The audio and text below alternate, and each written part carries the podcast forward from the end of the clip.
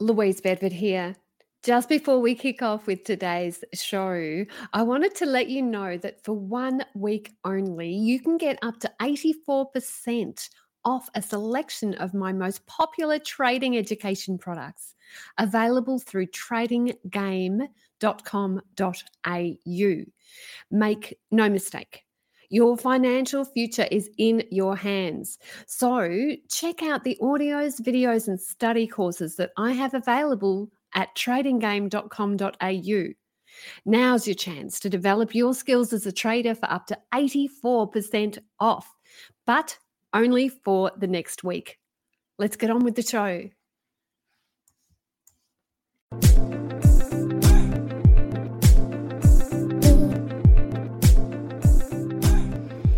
Caroline Stephen, financial journalist. Our special guest on Talking Trading today is George Rolston from AG Venture Capital and Public Markets for part two of his interview. We heard from George last week and how he studied under stock market wizards Mark D. Cook and Mark Minervini. And today we talk to George, amongst other things, about his trade breakouts and setups, the importance of being accountable for positions, and keeping the feedback loop short. We also hear from Louise Bedford today in Mind Power on how even Disneyland holds lessons for traders, and Chris Tate talks about the nature of success in a little trading. I took my children and my family to Disneyland and we had the best time and one of the best rides was Splash Mountain. Splash Mountain is where you all hop into a toboggan and you go down basically a roller coaster but over the water. And it's one of those rides where they take a photo of you just at the peak of terror that you're experiencing so that you can be bonded as a family forever in terror because of the ride. The first time we did it, we looked at the photo of the four of us my husband and my two children and me. And all of us had abject terror on our faces. We were screaming, and it was just like we were being attacked. But we did the ride again, and the next time, hey, it wasn't quite so scary. The photos that we looked at, we actually looked like we were having a good time. And then we did it again and again and again. There was barely any queue. We were so lucky. We just kept on going on that same ride. And in the end, we were all pulling faces and making poses and not even hanging on to the little rail. It was like we had totally relaxed into the process. We call this in psychology desensitization. The more you do something, the easier it becomes and the less of a rush you get when you do it. That's why gamblers have to make their bet size larger and larger. What started out as exciting for them becomes mundane. As traders, we also find that we are desensitized to the markets. To begin with, it's incredibly scary. You put your first few dollars into a trade, your heart is racing, and all of a sudden you can feel that rush of adrenaline, for good or bad. But the more you do, the easier it becomes. And if you're following a solid written trading plan, you won't suffer that gambler's curse. You won't suffer that need to increase your bet size, to feel something, to feel anything. You will know that the role of a trader is to be detached. And once you can become detached from the money, from the profits, from the direction that the trade is going in, after you put your money in, you will be living the trader's life.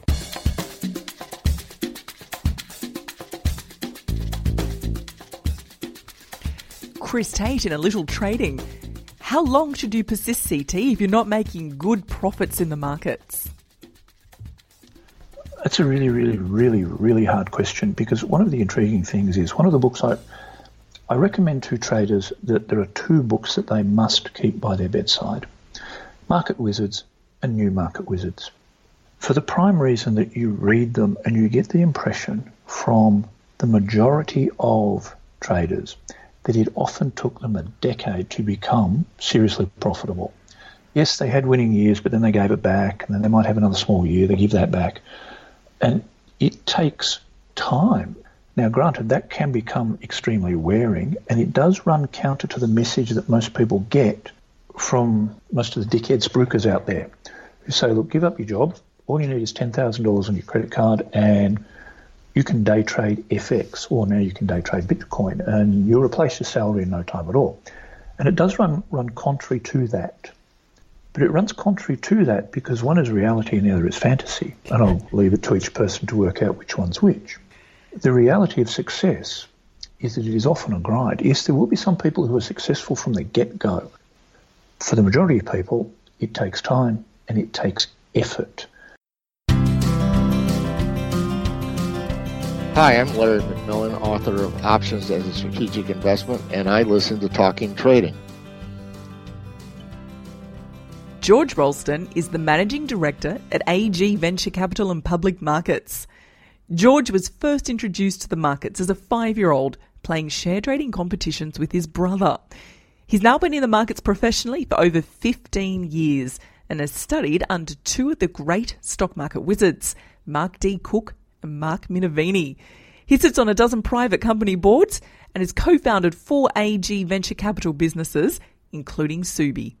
This is part two of George's interview. Do you speak to other people about your positions during the day in your office? Uh, absolutely. Yep. I we have a, a system within where you have to tell everyone your positions because you know it's it's easy to hide your position, especially for the newer traders. So I I try to make them justify them, and, and then I I have to justify my own because you know we're all flawed as as humans, and sometimes I'll put something out and and one of the guys will say, "Mate, that's a shocker. What are you doing?" Um, and and immediately you sort of go, uh, "You're right." Um, so I, I, find it quite good, and and it also allows you to cover to cover more aspects. I mean, as I said, we're we're quite narrowly focused on the stocks we want to be in, but to get pyramiding into a position, if I want to try and buy two or three or four times into it, um, you know, it's it's such a our style is, is there's such a pivotal point to buy it at that that can be gone in five minutes. So it might be an alert that I'm not there for, or I might be filling another order, and you know they'll say, oh, you've got to be buying a few more APX. It's coming off the 10 day. You've got to pull back buy there. So I, I think it, it does help, and I think it also it's nice to have some camaraderie, and it's also nice to have a, a sympathetic ear when you, you need to vent. Absolutely. I was talking to Peter Brandt, the charting legend, a few weeks ago, and I speak to him on a fairly regular basis. And he's very fond of saying that a good trade's like one of those chickens that jump up and down when people are dressed up as chickens. It's there's no way you can miss it. And he's got a two-second rule. If you're using a mixture of fundamental and technical analysis and cyclical analysis, how do you determine your trade breakout and setup?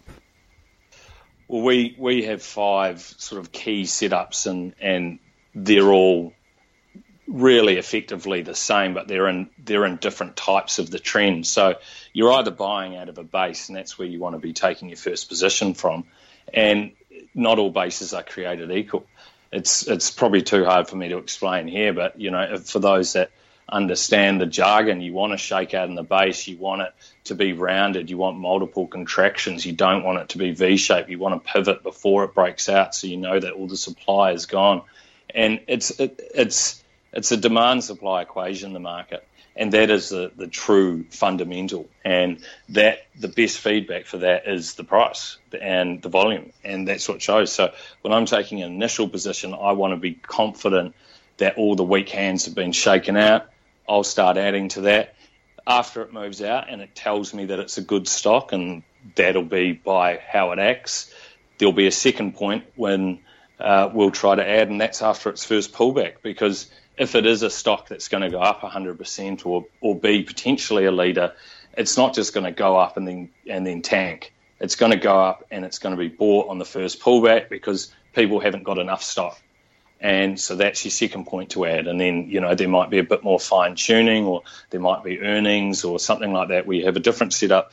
But more or less, I want to be buying strength but I want to be buying strength right at the danger line, right at the point there's no supply, so it doesn't take much to push it through, um, and then create that that sort of the momentum buyers coming after that. What would be your final pieces of advice to traders? Give us three. Um, I, am you know, I guess as the interviews alluded to, I'm a huge believer in investing in yourself. Um, and it's amazing you hear people, you know, not want to buy a, a, a software or not want to buy a, the right computer, but yet they're willing to put 20 grand into some penny stock their friends suggested. And for me, that's just crazy. I mean, if you if you want to do this as a career, or if you you know want to be able to look after your own money um, without really just giving it to a broker who who you don't necessarily trust or know that well, go and learn how to do it. Read at least read the right books. Go and speak to people.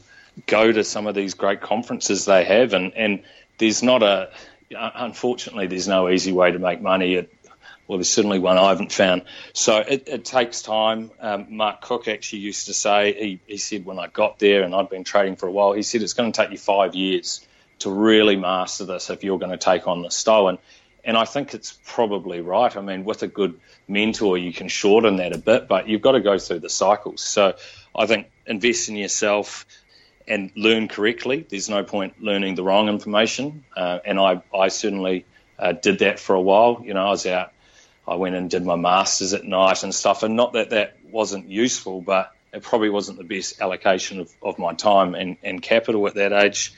Um, and the third third bit is trade the best names, trade the leaders, and control risk.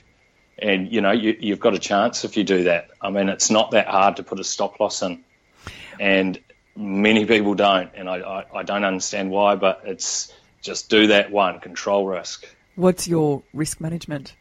Well, my, my average loss is just under 5% at the moment. That'll slightly change, you know, month to month, but normally sort of around the end of the year, that, that'll come out as about the numbers. So I, I have violations. When I buy a stock, I, I should be right that day. Um, and if not, maybe the next day. And, and if it's not working, I might be taken out of the position straight away. Um, so I'm stopped out. There's no questions asked. Otherwise, there's violations, and that's early signs the stock's giving me that this is not working you know, again, you might be wrong, um, and sometimes you frustratingly get out, and the next day it, it rips, and yes. and that's that's part of it. That, that's when you like your friend sitting next to you, so you can you can yell, and he can tell you to you know pipe down for a while. But um, that that's that's just all part of it. But the important thing is is the end result of the math, and that's what I say. The guys don't worry about one trade. Do this over a hundred trades, and let's see what happens because that's the reality of it. And, and people get caught up in one one bad trade, and, and that compounds losses. They'll go and revenge trade or double their position size or just start doing illogical, crazy things. And that's not what we want to do. We want to be, you know, compounding, compounding, sort of doing the right thing, not compounding errors. And not controlling risk normally leads to over trading, revenge trading, and yeah, it's a slippery slope when you go down there. So let's talk about that for a moment consistency and persistence, which was something I remember Mark Cook also talking about, and some of the qualities that you have in spades to be such a good trader. What are they? Well, I think with consistency, um, it allows you, your feedback loop is short. And the problem is if you're trading multiple styles, you're not getting real feedback on on a what the market's telling you because you're going, oh great, I I got three good day trades, but my one position trade isn't working, or or vice versa. So I think by being consistent, you know if the market's telling you you're wrong. And, and say the last month would be a perfect example of that because it's so choppy. So if you're going in and it's not working on your first two positions, there's no point taking another 10 positions. I mean, that's just craziness. The market's telling you your style or these setups aren't going yet, or you're not following them correctly. So they're the only two things. So I'm either being an idiot or the market's telling me it's not right. And either way, that feedback is important and I can quickly adjust. So that's what consistency allows. It allows you to actually check yourself and get that short feedback. What about persistency?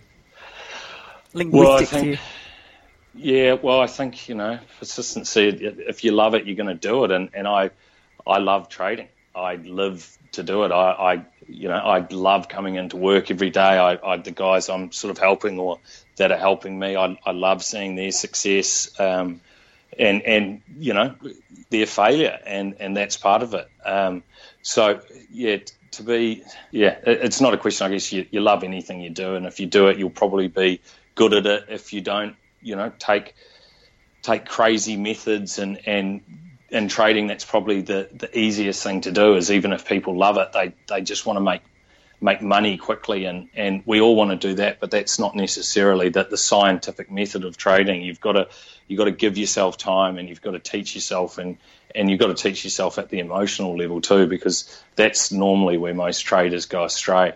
Um, it's not an intellectual thing. Otherwise, all the PhDs, you know, would, would all be billionaires. So, I think as long as you have a an average IQ and, and you learn right and and you follow basic guidelines, you've you've got a chance of making it. Tell us about Subi Trading Education, what it is and when it's going to start. So we'll be releasing Subi shortly. It's I guess it's a product I wanted to make for myself 10 or 15 years ago. So, what I wish I had when I started, and, and I've made every mistake there is. So, I've tried to to build something where people can come in, and if they're a professional trader, or if there's someone who wanting to learn to trade, or or just to be an environment where they can they can become better at trading. Um, so we've built a platform for that. It's got multiple sort of levels of how you can do it, and it's an educational product, but it's also you know it's a verified trading product. You're seeing people live in action, um, following them. We're going to have a you know lots of meetups and an ability for people to interact. Um, I'm actually taking three Tsubi people this year over to to train with the Market Wizard um, as sort of a prize. So we're going to be putting that out. Um, but yeah, really, it's just hopefully a community of people um, who are like-minded who, who want to improve at trading and and you know have, hopefully have a couple of laughs. And where can people go to find and look at Tsubi? Uh, just tsubi.com. George Ralston, what a delight to speak with you this evening. Thank you for coming on to Talking Trading, talking about your trading journey, Market Wizards, and Subi. Thanks for your time, and, and thanks to your listeners for uh, tuning in. And stay tuned next week to hear mentoree Bob Mitchinson on Talking Trading's next episode. I'm Caroline Stephen. We'll see you next show. You've been listening to talkingtrading.com.au with Caroline Stephen. Make sure you are subscribed to this website to receive the very latest market views, commentary, and expert opinion. Tune in next week as we've got a bumper show planned. Bye for now. The views represented on Talking Trading are general in nature and do not take into account your objectives, financial situation, or needs. Before acting on any of the information, consider its appropriateness in regard to your own situation.